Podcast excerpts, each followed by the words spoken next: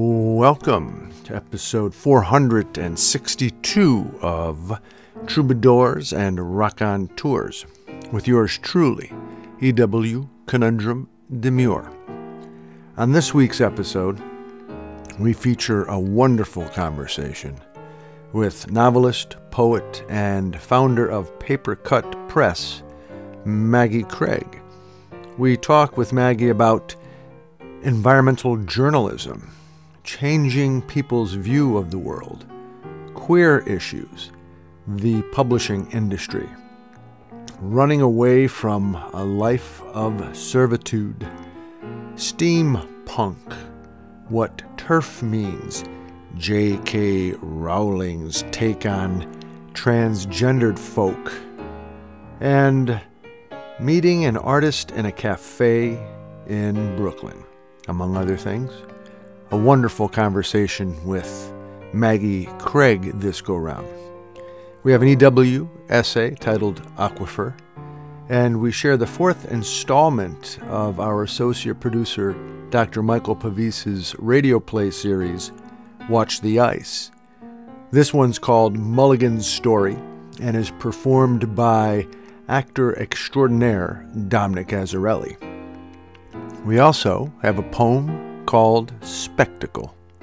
All of this, of course, will be imbued, infused with the wonderful energy of several great tunes. It is so nice to be with you. Let's get to it. Episode 462 of Troubadours and Rock On Tours.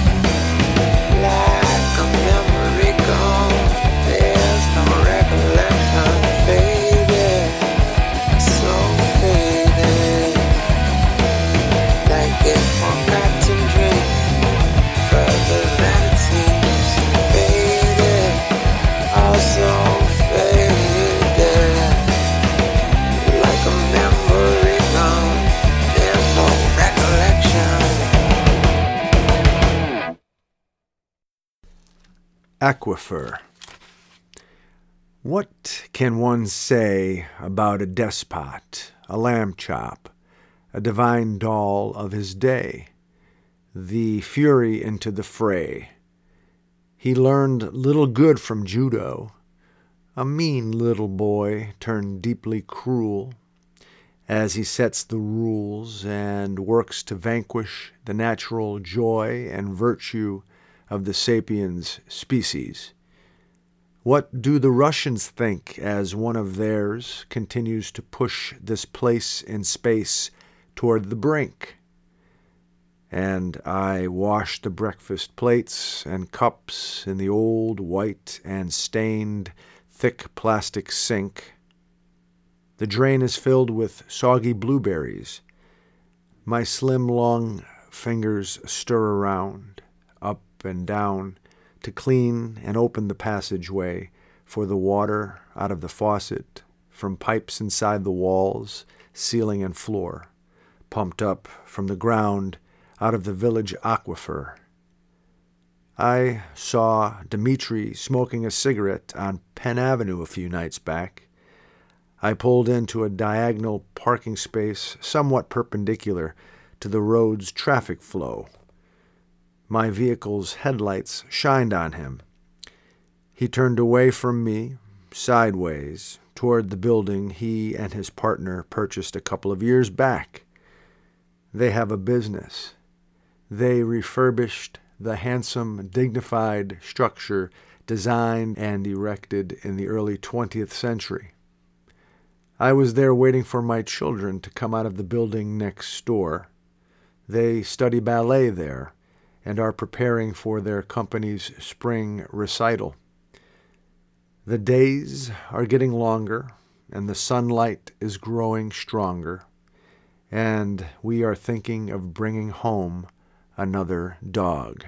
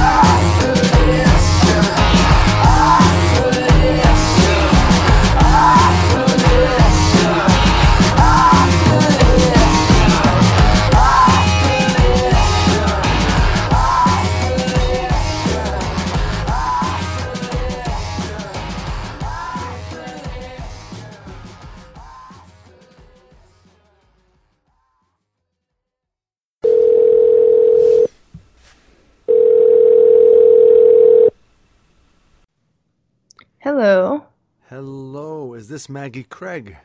Yeah, can you hear me okay? Oh, yeah, I hear you fine. Good. Thank you for being on Troubadours and Rock On Tours. Thank you for having me. Oh, it's a pleasure. Uh, before we get started, let me share a little background information with our listeners. Maggie Craig is the founder of Paper Cut Press and author of The Narrows and Symmetra. Paper Cut Press is a small publishing company that operates outside of the traditional publishing industry, opting not to use corporate book distributors or sell its books on Amazon. Maggie's writing uses the genre of fantasy mm-hmm. Mm-hmm. literature to explore environmental and social justice issues through the lives of queer characters.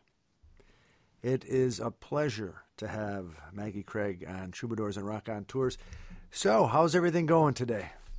Good. It's actually pretty warm out today. It feels like spring is on its way here in northeastern PA. Oh yeah, definitely, definitely. It, it's a wonderful, uh, wonderful day, and uh, you know, though, this time of year it could be 50 one day and get a foot of snow the next, right? Absolutely, such a tease. um, so let's let's start from the beginning. I guess we can say. Tell us a little bit about your background. Yeah, so I grew up here in Scranton, Pennsylvania, and um, I went to New York University and majored in journalism and environmental studies. Um, and then as I was about to graduate, I kind of had this realization that, and this was like back in 2010, that a lot of great environmental journalism was already being written and a lot of people just like weren't listening to it or weren't engaging with it. And at that same time i'd always been um, doing creative writing kind of for fun or for just to not be bored.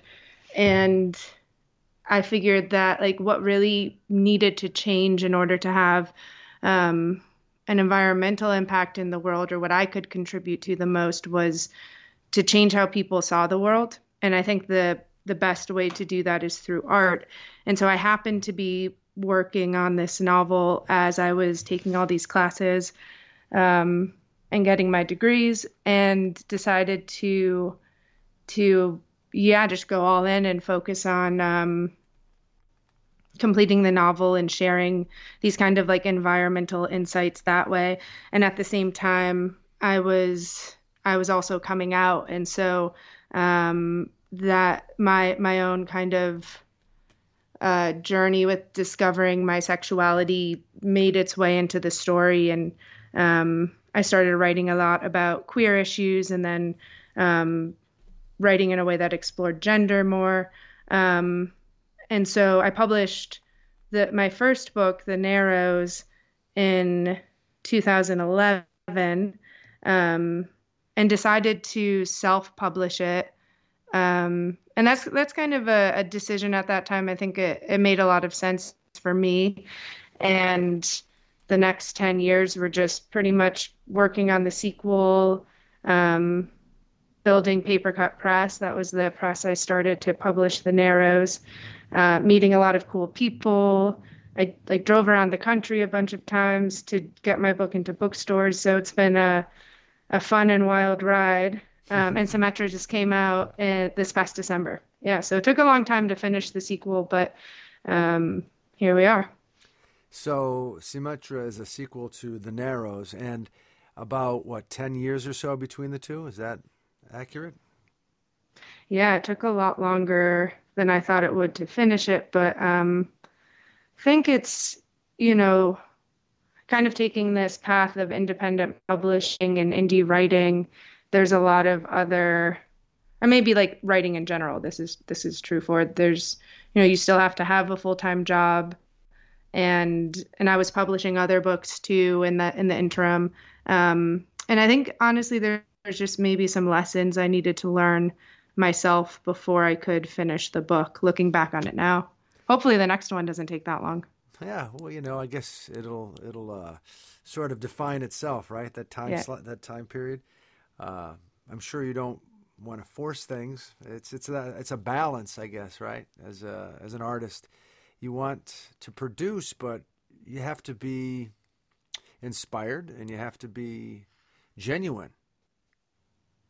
And yeah, and I think I think like having um especially with with independent or self-publishing too feeling like it's been through enough edits and revision to um be ready to put out into the world. Because no one else is really is really telling you other than you know friends or editors giving their that you've hired giving their opinions.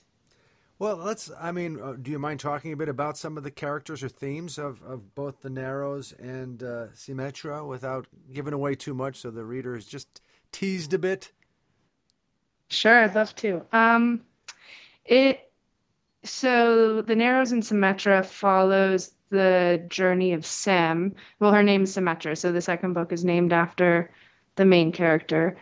Um, and the first book follows her kind of, um, you know, the the typical fantasy story of running away from a life of servitude and and going on adventures and discovering a greater world.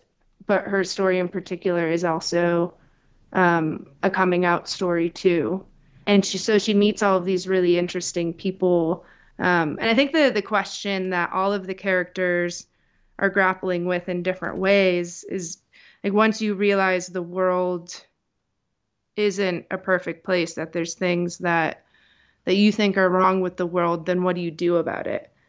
And even once you realize there's it's so hard to affect change, then what do you do about it? And I think um, yeah, and that so the in this setting of an unfamiliar world or a, a completely made up world, I think it becomes easier to explore social issues in our own world and what roots um, I think the the biggest feeling of the familiar you'll find in my writing is is in the characters. Like they face real life issues, like having a crush who doesn't like you back, for example. Yeah, I've never experienced that. What are you talking about? Never. Me neither. uh, and, um, you know, you're a relatively young uh, person, young writer. Uh, what what kind of influences do you do you feel, or do you have you recognized uh, you you you have in in your your your uh, sense of how how to how to be a writer and what to talk about? Absolutely. Um, I totally love Ursula K. Le Guin. And she has. Have you seen her uh, her speech? It was in 2014 when she won um, the National Book Foundation medal. It was like a lifetime achievement award. No, I didn't.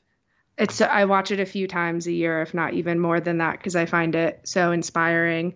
And she, so Ursula Le Guin is a sci-fi author who was she started writing in the 60s, and um, yeah, she has a lot of really different great books. Probably most, she's like the most well known for The Left Hand of Darkness, uh, which is explore it explores gender issues and was published in the 60s. So she was way ahead of her time. And also being a woman writer, writing sci fi at that time, and the way that sci fi was looked down on as genre fiction, which I think is changing now.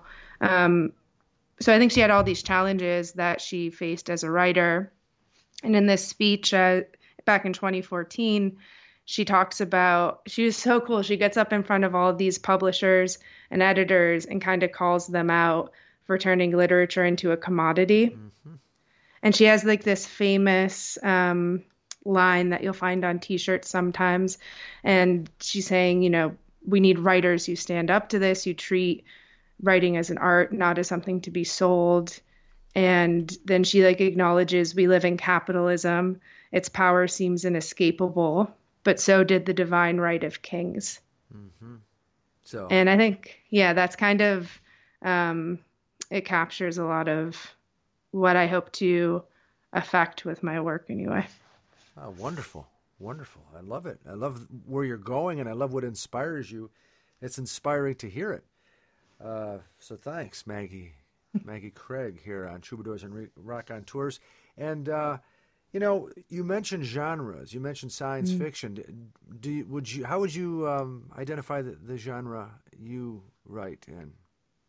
So I say it's technically high fantasy because it's it's set in another world that's completely made up and the magic system is like my definition the way I distinguish fantasy from sci-fi is sci-fi uses um, technology or projected future to create a kind of speculative fiction whereas fantasy draws on on mythology and archetypes. It's so it's more like inward looking whereas sci-fi can be outward looking. Mm-hmm. and so i would consider myself to be a, a fantasy writer with elements of sci-fi and even steampunk. What was the last phrase? Steampunk. Steampunk. I i, I have to say i'm ignorant to that. What was that uh, can you tell me a bit about that? Yeah it's kind of like um the easy definition of it is the future and the past. And so it's uh it's a it's very aesthetically driven. So think about like Victorian era um, gadgets, brown leather, um, like Wild Wild West. That movie could be considered ske- steampunk. Mm-hmm. Um, maybe like a little Sherlock Holmes type feel. Uh, so I didn't even know. So, uh, I was describing the Narrows to a friend of mine, and they were like, "Oh, that's totally a steampunk book."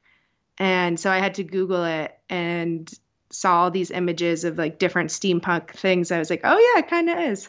Is that associated with like you know the Stooges and the Ramones and the whole uh, punk scene out of uh, uh, New York City as well as uh, California? Is, is, it or is totally different meaning? So it's totally different, but I um, I I like totally draw from punk influences myself. So let's put the punk back in steampunk. That's what I say. Why not? Why not? Yeah, yeah, that could be an innovation of yours, right? Yeah. yeah, I was just talking to uh, Legs McNeil a couple of weeks ago for the radio show, as well as. Oh, uh, oh yeah, he's awesome to talk with. He he's fun, and um, I don't know if you ever heard of Sonic Youth. Uh, oh yeah. Of course, I thought. I'm sorry to insult even asking you that one. but uh, I had their drummer on, Bob Bert, recently. And these guys are just they're they're icons to me, and their attitudes, uh, you know, important in our society. You know, you mentioned art, um, being an artist and social justice, and I think, from my experience, artists by nature, not all, of course, but many artists by nature are in some way seeking truth, seeking mm. justice, and are not easily just capitulating to the the norm, you know, or the man, or whatever you want to call it. Would you agree? I think so. Well, yeah, at least for for like myself and the artists I know, that's very much true. Um, and I think everyone finds a different way to walk that path. It just it gets maybe i don't know maybe it gets difficult to stay on it mm. you know? Yeah because it's not economically you know beneficial. Exactly. And well, yeah so go ahead. no go ahead. no no you. I was going to say for example that just makes me think of like um my kind of commitment to not sell my books on amazon. Like i can make i know i can make more money or and generate more of an income if I sold my books on Amazon. Or, I mean, often people will say you should you should sell your books on Amazon or why aren't they on Amazon? And it just um, I'd rather have. I don't think I could write a book that criticizes corporations and corporate takeover and then sell it on Amazon and and feel okay about that. But I could understand why some writers and independent writers and self-published writers especially would take that avenue. Yeah uh, yes I, I, could too. And you know it's it's hard. I don't think any of us um, are are not uh, is not a walking contradiction and mm. a hypocrite. You know i think yeah you're right. we try not to be uh, but it's like the system in a lot of cases and human nature is designed in a way to ma- makes it very difficult uh, so you have to be uh, amazingly strong, almost somewhat like defected, defective in your mm-hmm. thinking to sustain it. I, I think, uh, and I don't mean that as an insult. I, I, I, think, you know, normal people do normal things, and and what's normal is what you see everybody else doing. Right? That's the that, that's the definition yeah. of normal. Doesn't mean it's right. Um, so it's hard not to sell your books on Amazon if you want to pay your bills. It's mm-hmm. amazing that you're able to do that. I guess. Do you have side work, or uh, maybe you have a trust fund? I wish. uh, right now, I yeah. Well, here's the thing: I've always had side work, but m- like the jobs I've had have always been so interesting that um, I kind of see it as a gift for my writing. But right now, I've been bartending. Um, for about the past two years, I've been bartending, and it's just such an insight into human nature. And I've gotten such good stories. Oh, yeah. I love it. I'm sure. And, and you're bartending uh, in, in Scranton? Yeah, up in the hill section at Karate's on Ash. It's a really cool bar. Oh yeah, that's probably where you met our associate producer, Dr. Pavis, and that's how you got on the show, right? Because he's that's right. Yeah, excellent find. He it's his drinking serves us well. All right. uh, yeah, it's um, it, that's a nice place, and I I could definitely understand what you're saying about uh, a wealth of material just hanging out mm-hmm. and talking and listening to folks. Um, now, we we mentioned social change and and literature uh, as maybe a means to to uh, affect social change. Do you how how could it do so? I think it's through literature we're able to imagine different ways of living and then share those imagined ways of living with other people where maybe you would even just put a seed in someone's mind that might shift their perspective.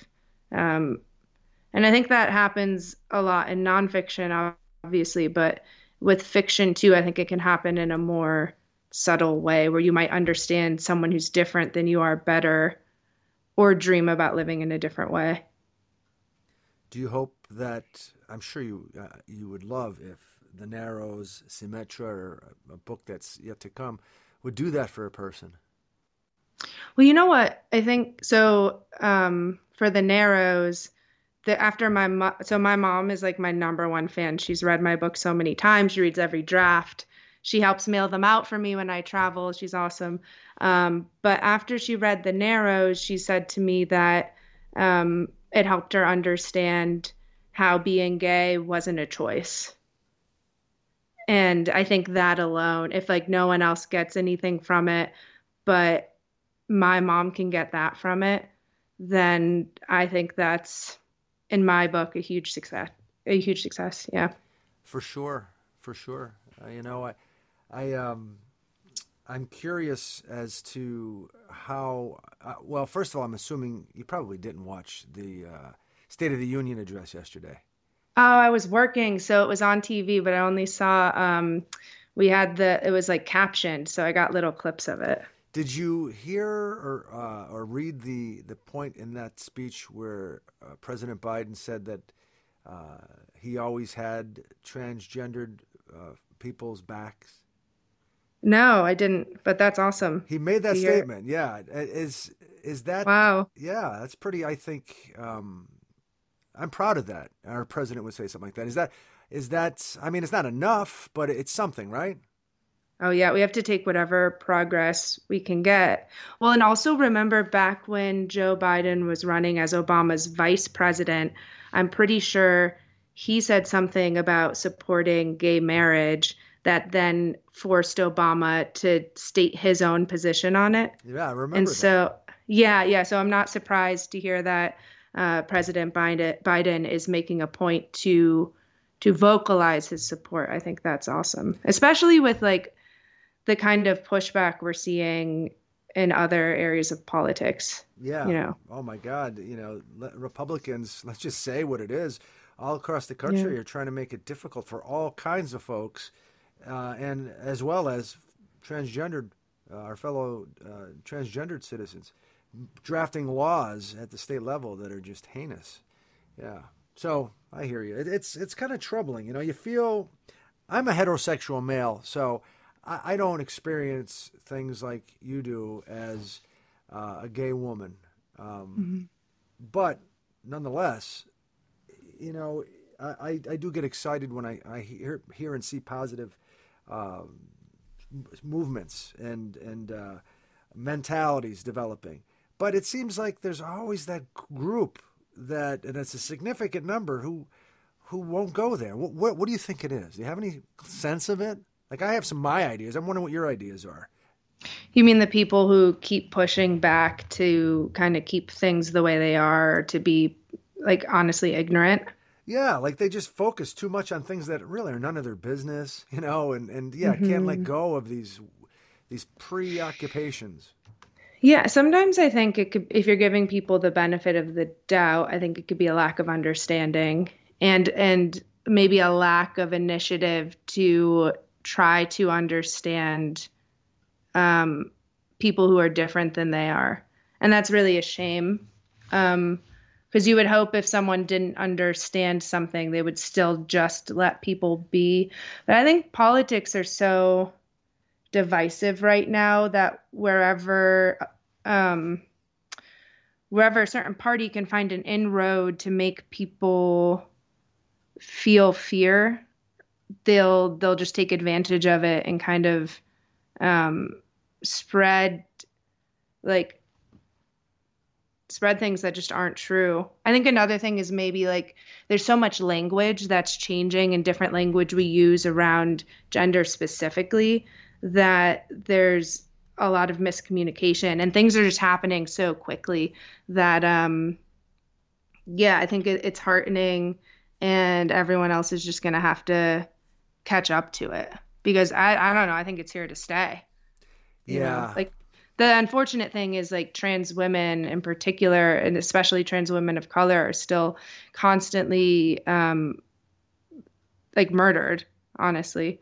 And and you still have um you know people who have platforms kind of speaking out against them. It's such a shame uh, I mean, against who they are as people, not as yeah, and yeah, yeah. I think the obvious example, especially like someone who writes within the fantasy genre, is is J.K. Rowling. And and she is she she writes negatively about uh, people that are gay or transgendered. Specifically, specifically um, trans people. She'll she'll. I think it's mostly through Twitter um, lately that she'll like why is she tweeting things that are are making life harder for trans people? That's i didn't just, know that. I didn't know yeah. That. wow that's disappointing. Yeah. But i'm glad you shared it with me. That that's good. People should know that. I'm uh, wow jk rowling mm-hmm. is is a bigot. Yeah yeah i think the the technical term is a TERF trans exclusionary radical feminist TERF, you're teaching me a lot. Trans. There you go. say that one more time. I'm writing it down. So T E R F. Yep.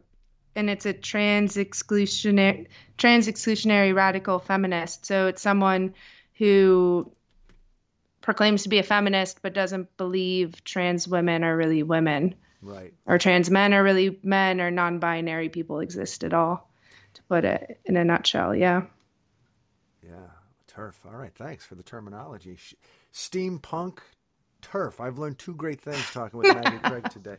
Uh, I appreciate it. Now, we only have several minutes, believe it or not, left uh, this go around, but I'd like to give you an opportunity to uh, tell us a bit about how exciting, how challenging it is to run an independent press, especially outside of traditional publishing, and uh, some upcoming projects that you have. And you could also share with people how they might keep track of what you're doing. Yeah, so I I think one of the great things about running a press is the people you get to meet and work with along the way. So I have to give a huge shout out to Nim Ben Reuven. He's the the guy, the artist who's who has done the covers for the Narrows and Symmetra. And I think a big way I was able to get the books into bookstores and to have them get traction is because they're so beautiful looking and that's all Nim. Um, we we met in a cafe in Brooklyn. It was just like we happened to be working next to each other all the time and and connected. So, um, yeah, like any kind of connection that's open to to you on this this kind I guess like in writing in general, but especially independent publishing, and that it's exciting too to just get to have complete creative control over over a work. I think that's like a really special thing, and um, it's really it's diff. The marketing part is difficult. Like I kind of hate Instagram, but um, Paper Cut Press has an Instagram, and I run it. It's still going. Mm-hmm. So yeah, it definitely. I would say independent publishing is a good choice for anyone who likes to figure things out and do a lot of different things and is is also pretty extroverted.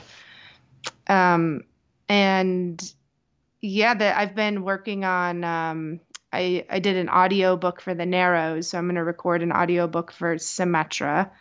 So that's exciting. I think making independently published books more accessible and afford and they're going to be free on on all podcast streaming services. Um so I'm really excited about doing that. That's kind of a different sort of thing for me. And then writing book three, you know, it's a series, got to keep going. Yeah. Do you have a title yet? Hmm. I'm not sure. Usually, I'll tell you this like, my titles usually come from other people. I haven't titled, and even Paper Cut Press came from um, a friend of mine, Magda Rockwall. She's a great visual artist. So uh, I steal the titles from others, or will they give them happily? and if people want to, you know, again, follow what you're doing. Uh, oh yeah. Instagram you mentioned, even even though you don't like it. so it's at papercut.press on Instagram would be a great way to um, check out the books and see what else we're working on. Excellent. And you know, a, a thought came to me. Oftentimes, we have guests uh, who read uh, something, record it, and then we'll we'll share it uh, as part of an episode. So you should talk to Dr. Pavis next time he's getting beers from you at uh, at the bar about doing that. I would love that. You have a great voice. And, oh, thanks. And I'd love to hear uh, you read some of your stuff or other people's stuff too. So if you're into it, please talk to Dr. Pavis and, and let's work that out. Thank you. Yeah, this has been uh, this has been a really great time. I appreciate you um, inviting me on. Thanks again. My pleasure. Take care, Maggie. You too. Bye bye.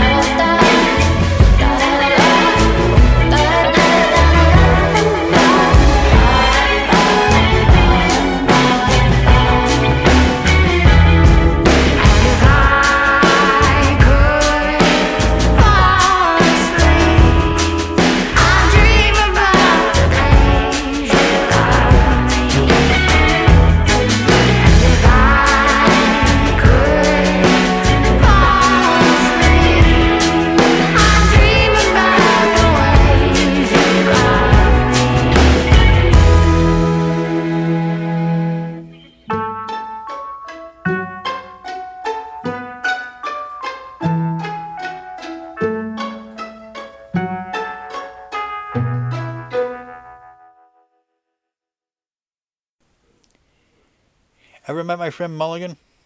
Big fella. Kind of surly until you get to know him. After that, he's kind of sweet. Or at least not as surly.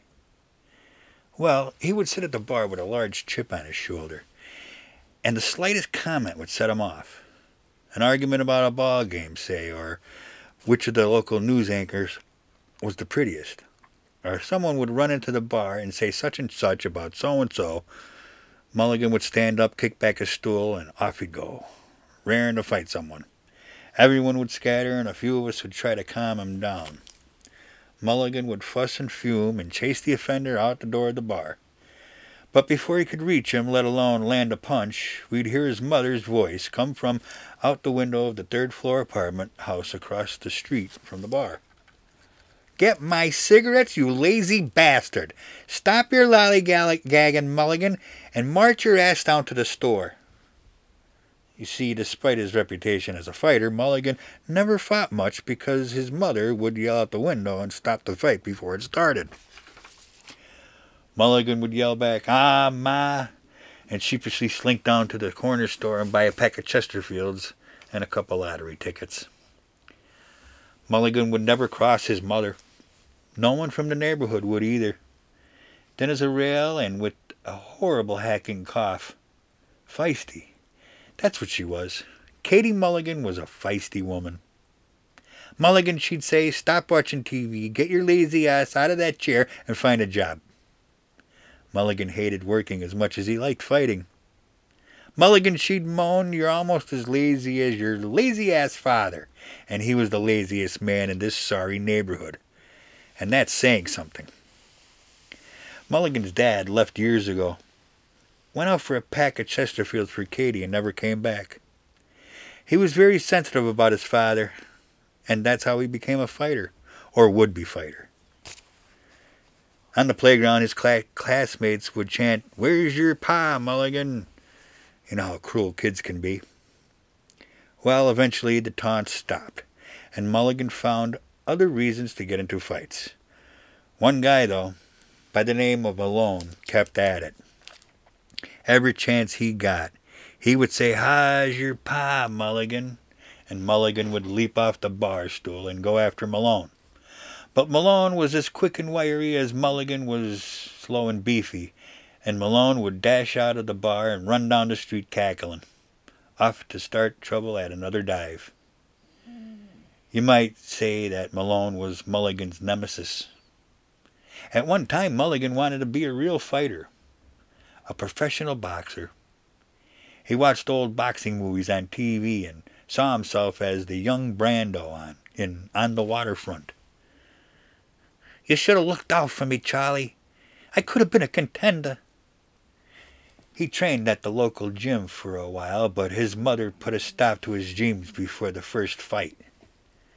No son of mine is going to be a punch drunk boxer. Get your lazy ass out of that out of that gym and go get a job. So Mulligan worked, when he had to, at a number of jobs. Truck driver for a produce company, fired for stealing carrots for Katie's stew. Night watchman, fired for sleeping on the job. Bouncer at the shady nightclub, fired for bouncing the owner's obnoxious son into the street. Then he ended up at the poultry plant, deboning chicken. I was a deboner once, and let me tell you, it's no better roses, or feathers for that matter. Mulligan didn't last long at the at the production line, just long enough to get into a few minor skirmishes with fellow deboners and to fall in love. And guess who the lucky girl was? Malone's sister, Mary Margaret Alice Malone, a shy gal who worked in the office of the poultry plant. Mulligan was sent to the office so many times that the fighter and his nemesis sister struck up a friendship. By the time Mulligan was finally fired for an altercation with the fellow deboner, they were an item. Mulligan's mother, Katie, heaved a sigh of relief and welcomed Mary Margaret into their little family. What did Malone think of all this? Huh, that's a story for another time. I gotta go. Watch the ice.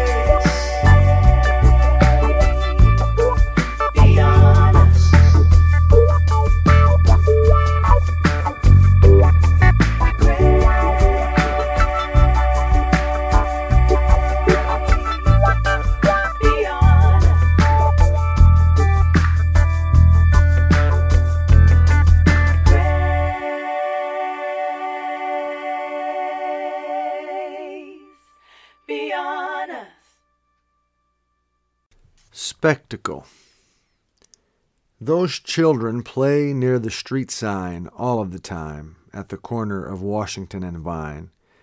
The masks finally off as adults understand the costs that come with staying stoned all of the time. Living free from it all, naturally connected and calmly enthralled, makes for a spectacle. Yet no one seems to recognize the brilliance because it is so real and simple.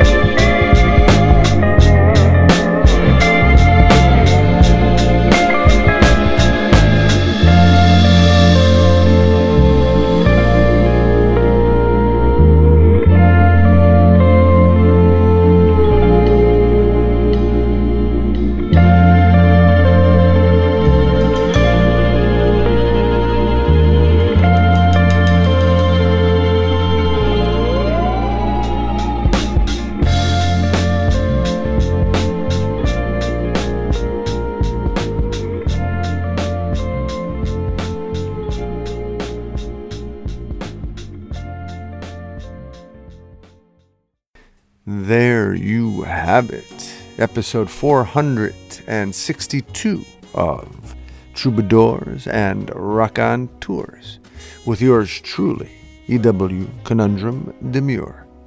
I'd like to thank those folks who made this episode possible.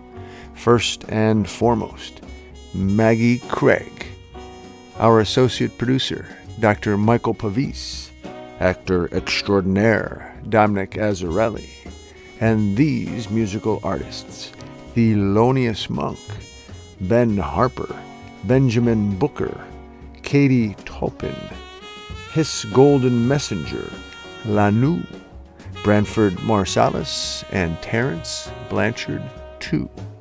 And of course, I'd like to thank you for listening. Until next time, let's give it a go and do our best with this time.